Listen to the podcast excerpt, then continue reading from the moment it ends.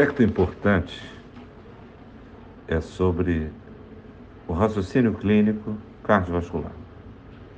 É, e seguramente o, o raciocínio clínico é, vem sendo cada vez mais estudado e entendido, tendo em vista que a, é um conjunto de processos mentais que faz com que o médico, no caso o cardiologista, transforme é, a história do paciente, achados do exame físico e exames complementares é, num diagnóstico, numa orientação terapêutica e de um processo de cuidado do paciente.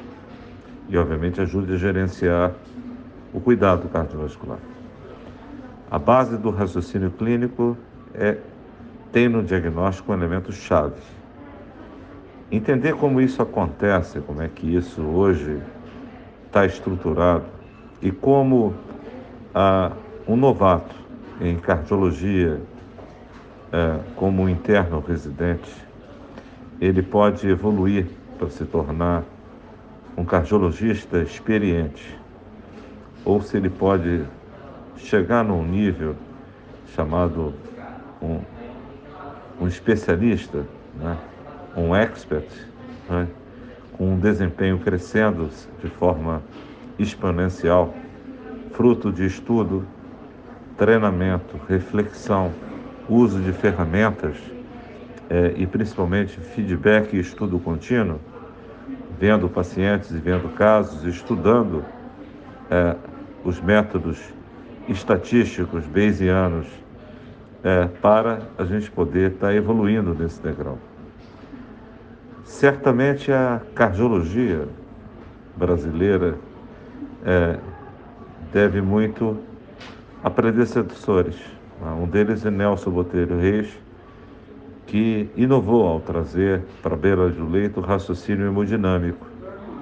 Raciocínio hemodinâmico que fazia com que estudar a mecânica cardíaca, a mecânica dos fluidos, as características do coração como bomba, a circulação pulmonar, e como é que isso se correlacionava com o exame clínico. E, obviamente, também estudando e interpretando ah, os achados das curvas de pressão ah, do ventrículo esquerdo, do ventrículo direito, da artéria pulmonar, dos átrios né? e, do, e também do segmento venoso, eh, sistêmico e pulmonar.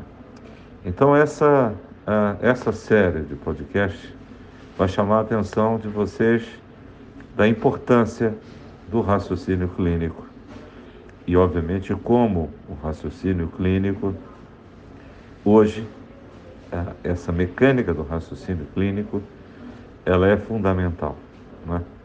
E, obviamente, grandes estudiosos têm construído é, e, obviamente, a pesquisa sobre o raciocínio clínico vem se acelerando, né? Tendo em vista que a, a inteligência artificial, os métodos computacionais e a psicologia cognitiva, entendendo como os médicos pensam e tomam decisão, é, é fundamental. Então, o raciocínio clínico combinado com o pensamento crítico ah, tem gerado um julgamento clínico cardiovascular que pode gerar desfechos adequados para o paciente.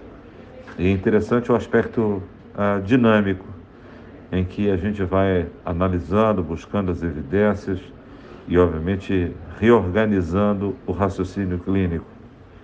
Então, esse é um aspecto fundamental. Mais do que uma inspiração ou um padrão reconhecido pelo cérebro humano, cada vez mais nós combinamos o método 1 um, intuitivo com o método 2 envolvido uh, um aspecto lógico, é, uma lógica dedutiva.